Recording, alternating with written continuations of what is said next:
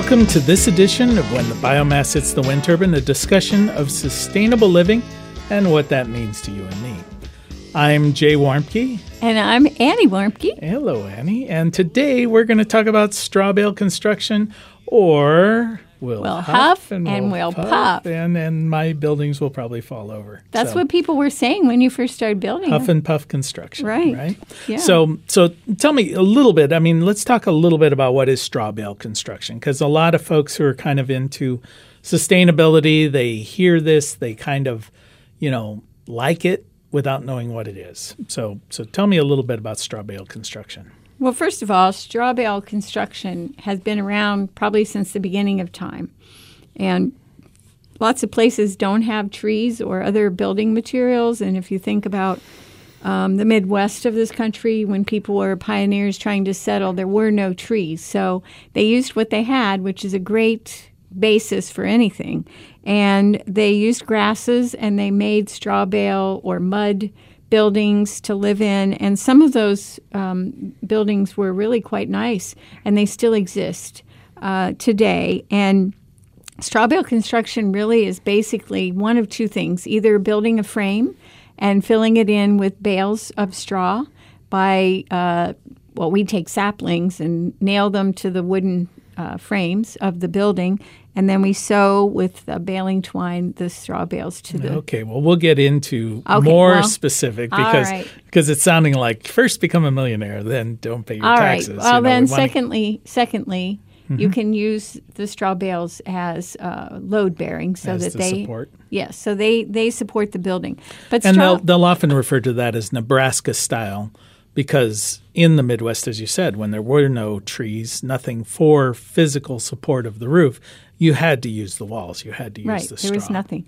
But straw bale is really just it's it's just filling in space, Mm-hmm. and you're trying to create a wall that gives you a good R rating for insulation, and it's giving you a nice soundproofing, um, and and straw bales are pretty uh, available, although not as cheap as they used to be. I think they're going for somewhere between six and seven dollars a piece. Holy Toledo. Yeah, which is Cost twice. of construction going through. I know. the Well, roof. it's the tariffs. The Uh, problem yeah, with right. the tariffs. We're going to stop all these imported bales Well, let me of straw. say you're laughing, but but I'm not kidding because there have been farmers in places like Arizona where nobody should be growing grasses, and um, and so they're using a huge amount of water to um, what's the word I want?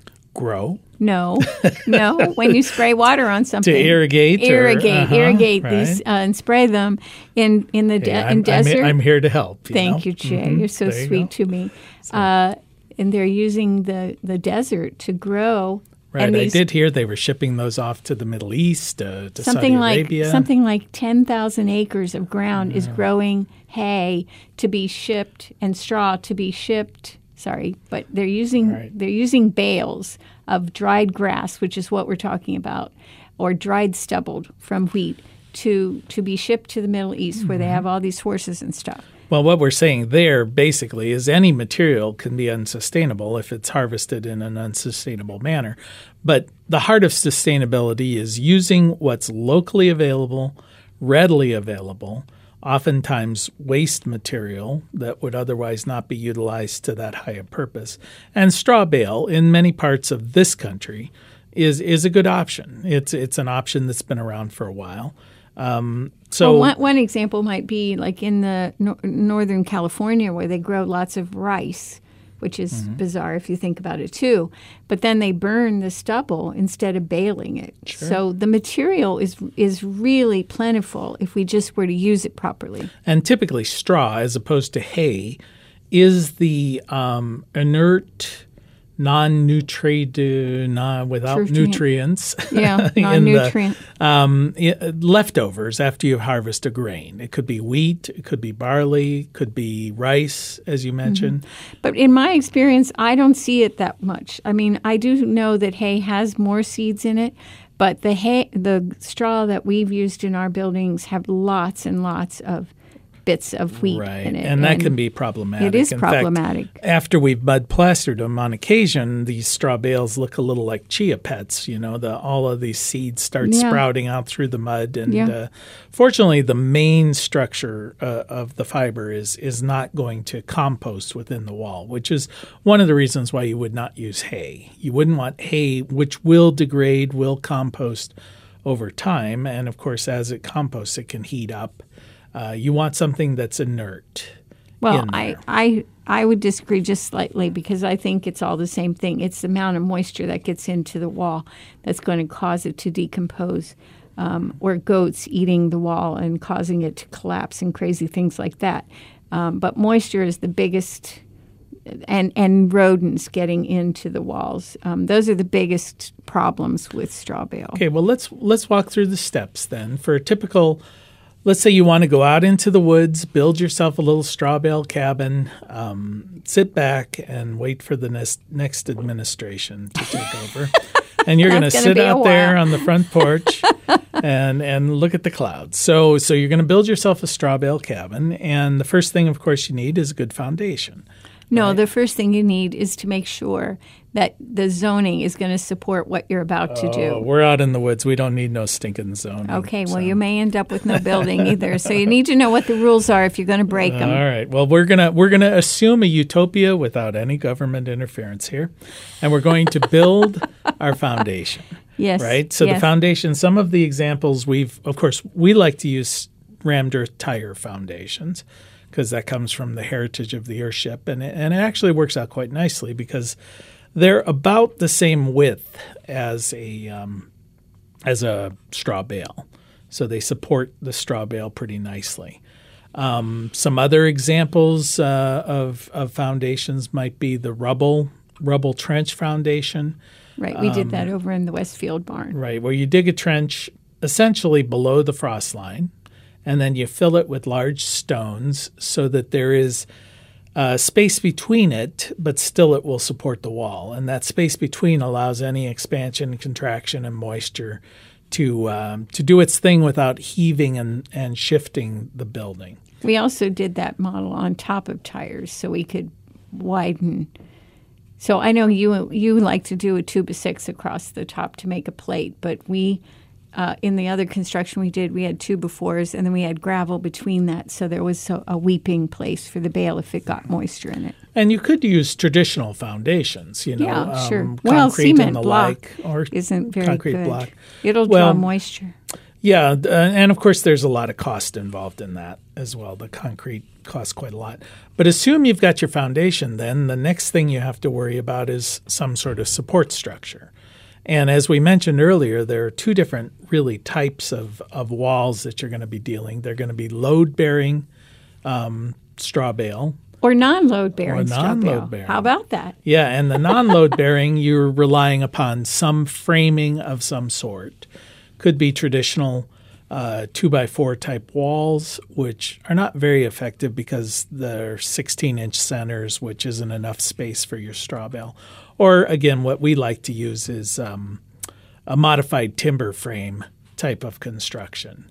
And uh, that works pretty nicely. And you can space the support members based on the size of your bales if you don't want to cut down the bales, you know, as often as you might otherwise have to. And if you are going to use some sort of wooden structure to hold up the walls, you need some way to attach it to the foundation. So, um, You mean the two by fours? well, whatever the wooden support structure is, has to be attached. With with the tire foundation, we typically like to do a sill plate and then use rebar and pound through the wooden sill plate into the tire.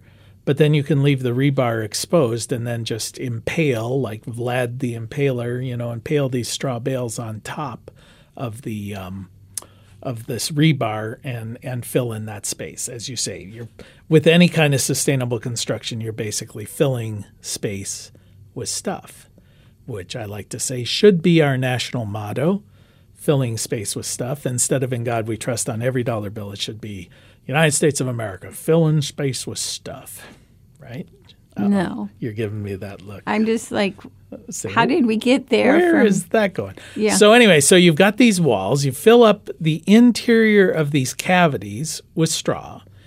And in order to do that, typically the straw bales aren't going to fit nice and tidy in there. So so what's the process you go through?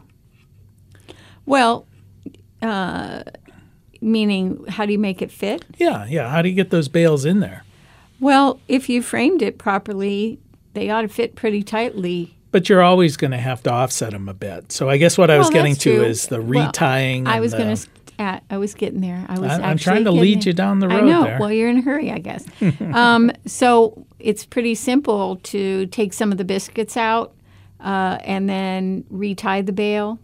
Uh, you can make a, a like a jig where you can smash the bale really tightly by somebody sitting on it and then retie it. You can uh, some bales. I know when we first the first straw bale workshop that we did um, over in the Westfield, we actually had an electric chainsaw and we sawed uh, bales to put them into shape and just to fit around yeah to fit around wooden structures Yeah. and the like. so so that's pretty simple. And then once it's retied, we're going to ram it into place. And uh, in our building style, we gather up um, little saplings, uh, you know, about the size of maybe your thumb or a little bit bigger, and those are nailed to the frame on the back side, and then we push the bales in and then put some more saplings in the front, and that gives us something to tie the bale to. And then we have needles that we've made, giant needles. Um, that we can shove through. And when you say a needle, a straw bale needle, it's basically a quarter inch metal dowel right. where you can attach twine to it Yeah, it's got a and feed the it end it. through Mm-hmm. the bale. So it's got to be at least the width of a bale. So at least uh, 14 mean the length of inches. No, the width. Um, Right, but I mean the length of the needle has to be the width. Yes. So you just shove that through, and then you've you've threaded the needle, and uh, then you tie the bale off and the, eh, to the sapling, and basically we call it sewing the bales to the wall. And once we've done that, and the wall's pretty sturdy, and nothing's moving very much, then we're going to say, all right, what do we do to start making that wall look like a beautiful flat uh, wall that somebody would like to have um, in their building? Yeah, because at this point, you essentially have a wooden structure with straw bales um, in filling up the gap with, with twigs or, or saplings, and it's all corseted together so it's one unit, but not something that someone would want in their living room at this moment. Well, if, if you were building your house and you wanted to have it paid for while you were doing it, it would probably be something to be really proud of. But then the next thing we're going to do is mix up some clay and some uh, maybe some sand or maybe just some uh, loose straw that's fallen down.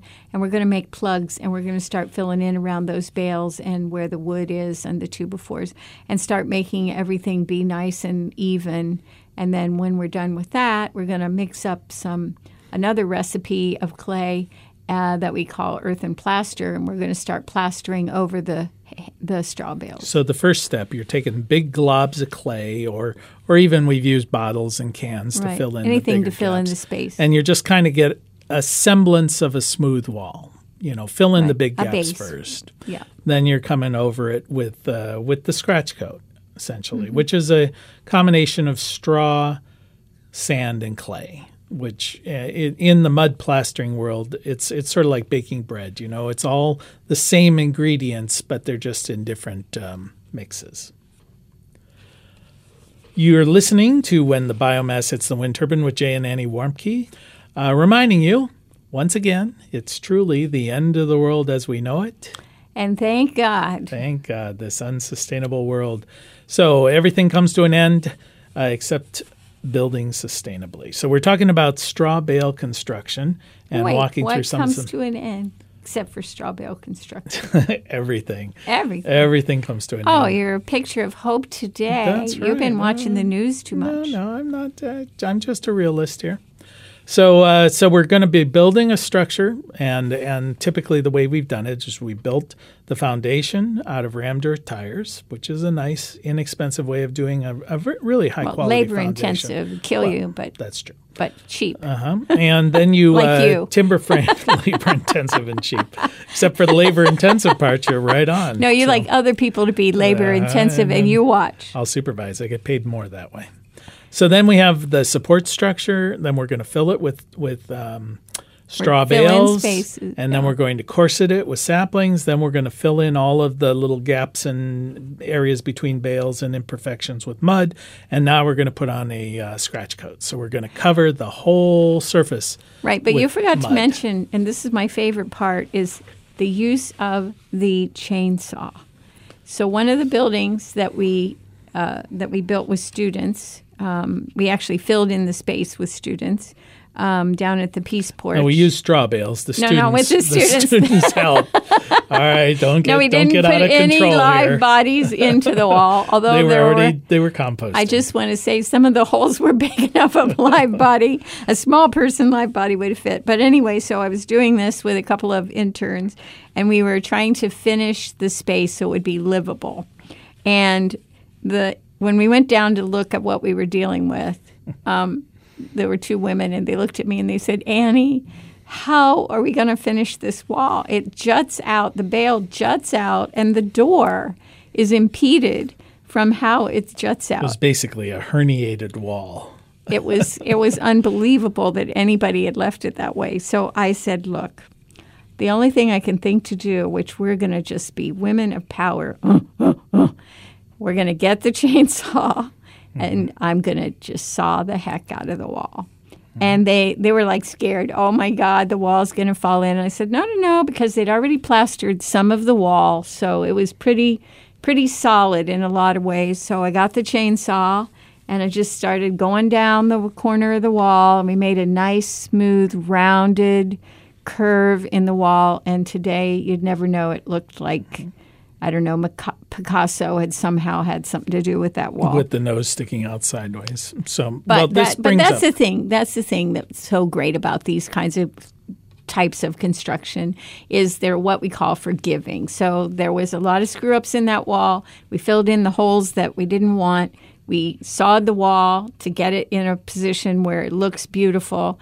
And we covered it over with earth and plaster, a variety of recipes of earth and plaster, and you'd never know what happened. Well, we do like to say that as long as someone's good at the finish work, you can cover over every mistake, and you will make mistakes every step of the way.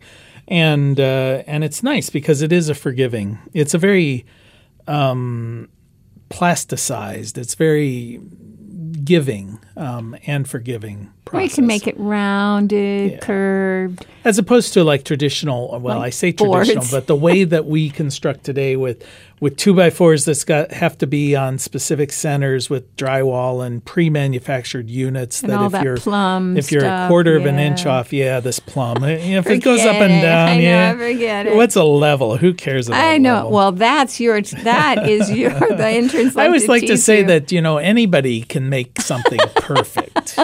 It's the true artist that incorporates all the imperfections into the process. I remember we had an intern once who you got really upset with, which normally didn't happen and doesn't happen. And she informed you that a structural engineer should look at what you were doing. And you said, Look, I have 16 buildings and they haven't fallen down in 15 years. I don't need no stinking structural engineer. And she got mad and she like refused to work with you. Yeah, well, I figure if it doesn't fall down, it works. So that's that's why I'm not building bridges. Oh, thank goodness. So- that would be scary. But actually, and that does bring up a, a serious point, relatively serious, is is because of a lack, my lack of of of engineering um, uh, gravitas. Uh, typically, that? we wait, wait. What does gravitas that means mean? I don't know what I'm doing. So anyway, because because I don't know what I'm doing, we tend to over um, size the support pieces, the support wood, all these other things,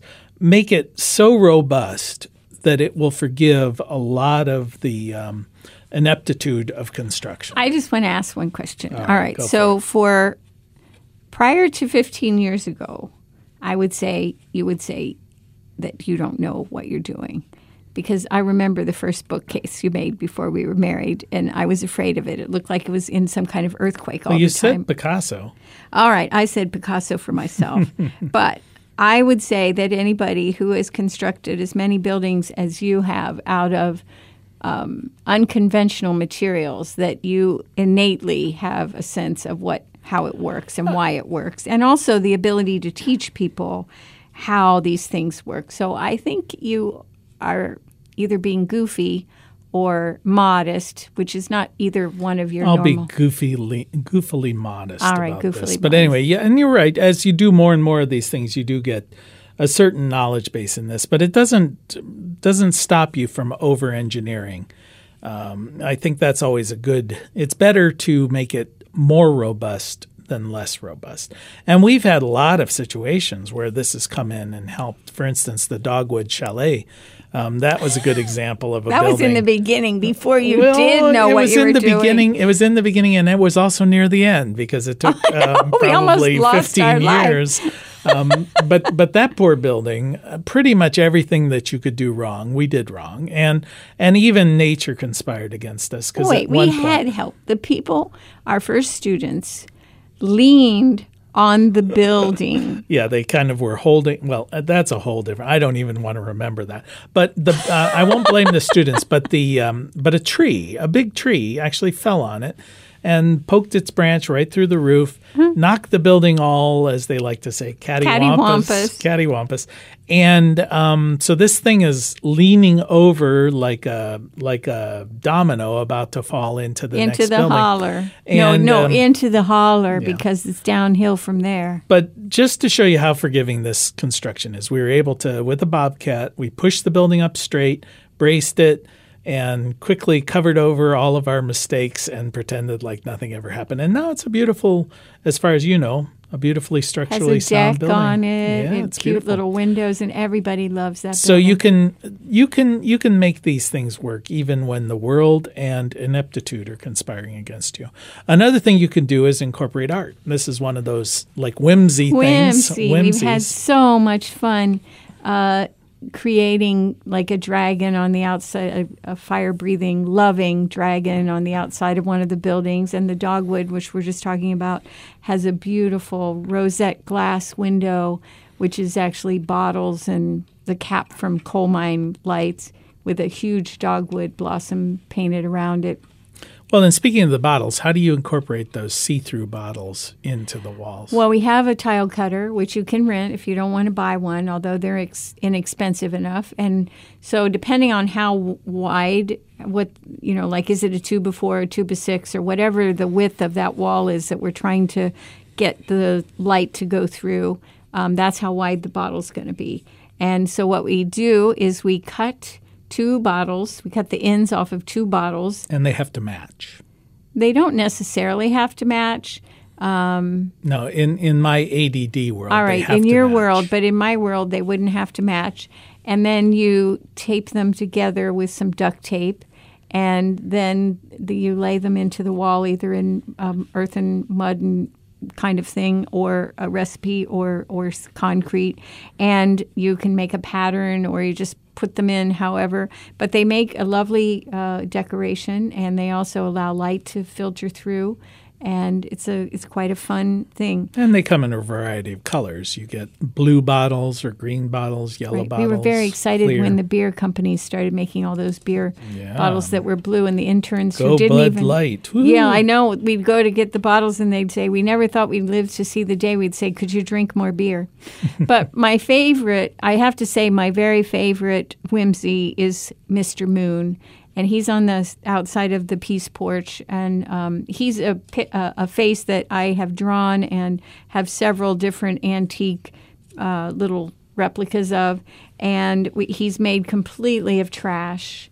And when I was working with the interns, they just could hardly believe that we could make this amazing face um, just by building out and making a 3D effect, and then ma- making nose and closed eyes and beautiful cheekbones and And then we took broken glass, a really heavy mirror that we busted up, and there's twinkles all around. So on a day like this, it looks like that Mr. Moon has a big, uh, sparkly thing going on around him, and he is huge. I mean, I think that it's a, like a four foot diameter uh, face, and just a, a fun thing. So, we it have is a lot just of fun. it is just limited to your own imagination, your own art Yeah. ability. Yeah. So it's nice. It's nice to incorporate art in with the construction. Well, just to say that one of the things that we I use a lot in the construction are sticks.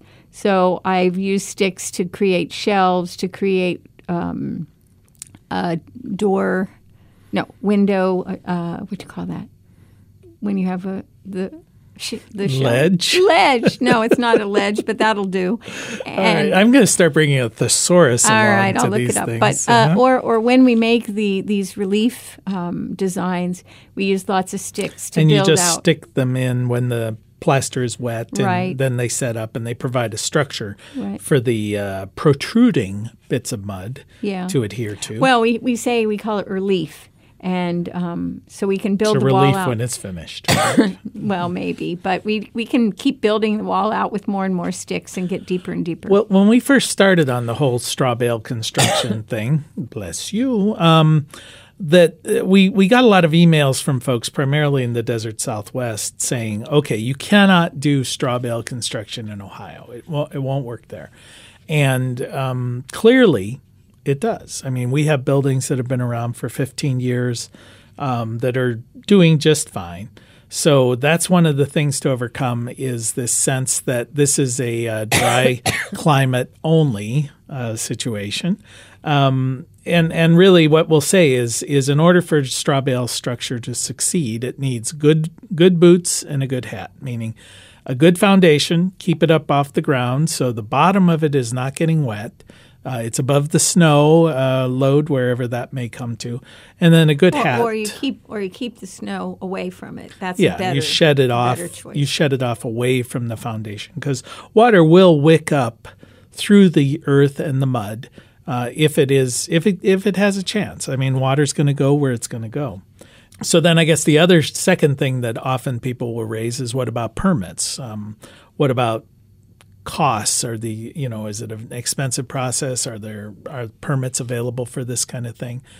And uh, I know there are international building codes for straw bale construction. If you're looking to do something very legitimate like a home, um, usually your your locale will accept the international straw bale building uh, guidelines, permits, um, Well, and the costs are whatever they are. Right, and also permitting. That's up to your local and your local government. But there's also some national uh, association for straw bale construction, and so you can look into that as well. So as far as cost is, you know, that's one of those. How deep is a hole? How long is a string? It, it's going to cost as much. How many friends do you uh, have, and how much friends. beer do you want to give them to help That's you? right. So so get out there and start building your own little straw bale. And as we'll say, your first project should not be your home. It should be a, Try a doghouse. a doghouse for storage. Or a bird house. All right. Well, you've been listening to When the Biomass Hits the Wind Turbine with Jay and Annie Warmke. Thanks for spending just a little bit of time with us. And as your grandmother surely told you, the secret to a happy and sustainable life is Play nice with others, clean up your own mess, and for heaven's sake, Jay, eat your vegetables.